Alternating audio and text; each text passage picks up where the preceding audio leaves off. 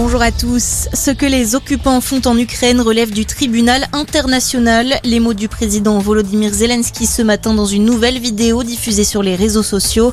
Le président ukrainien accuse la Russie de cibler des zones occupées par des civils. Et on le rappelle, ce matin, les troupes de Moscou sont entrées dans Kharkiv, la deuxième ville du pays.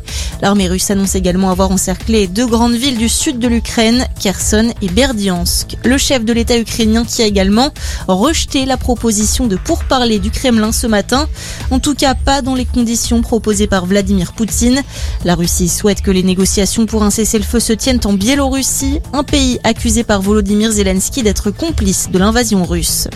De leur côté, des milliers de manifestants se sont mobilisés pour la paix. Hier, des rassemblements de soutien à l'Ukraine ont eu lieu dans plusieurs villes à travers le pays. Ils étaient 700 à Marseille, plus de 3000 à Strasbourg où siège le Conseil de l'Europe, des centaines également à Paris. En Russie, des voix s'élèvent également contre l'attaque. Malgré les interdictions, plusieurs mobilisations ont eu lieu depuis jeudi à Moscou et à Saint-Pétersbourg.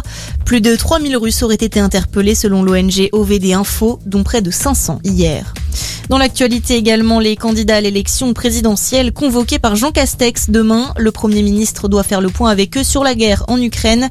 Il indique vouloir faire preuve de transparence.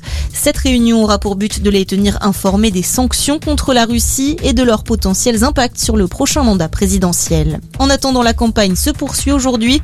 Jean-Luc Mélenchon continue son séjour à la Réunion avec un déplacement à Saint-Denis. Anne Hidalgo, elle, sera au Palais des Congrès de Bordeaux.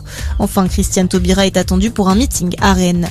Et puis du foot au programme de cette 26e journée de Ligue 1, derby breton entre Brest et Lorient à 15h.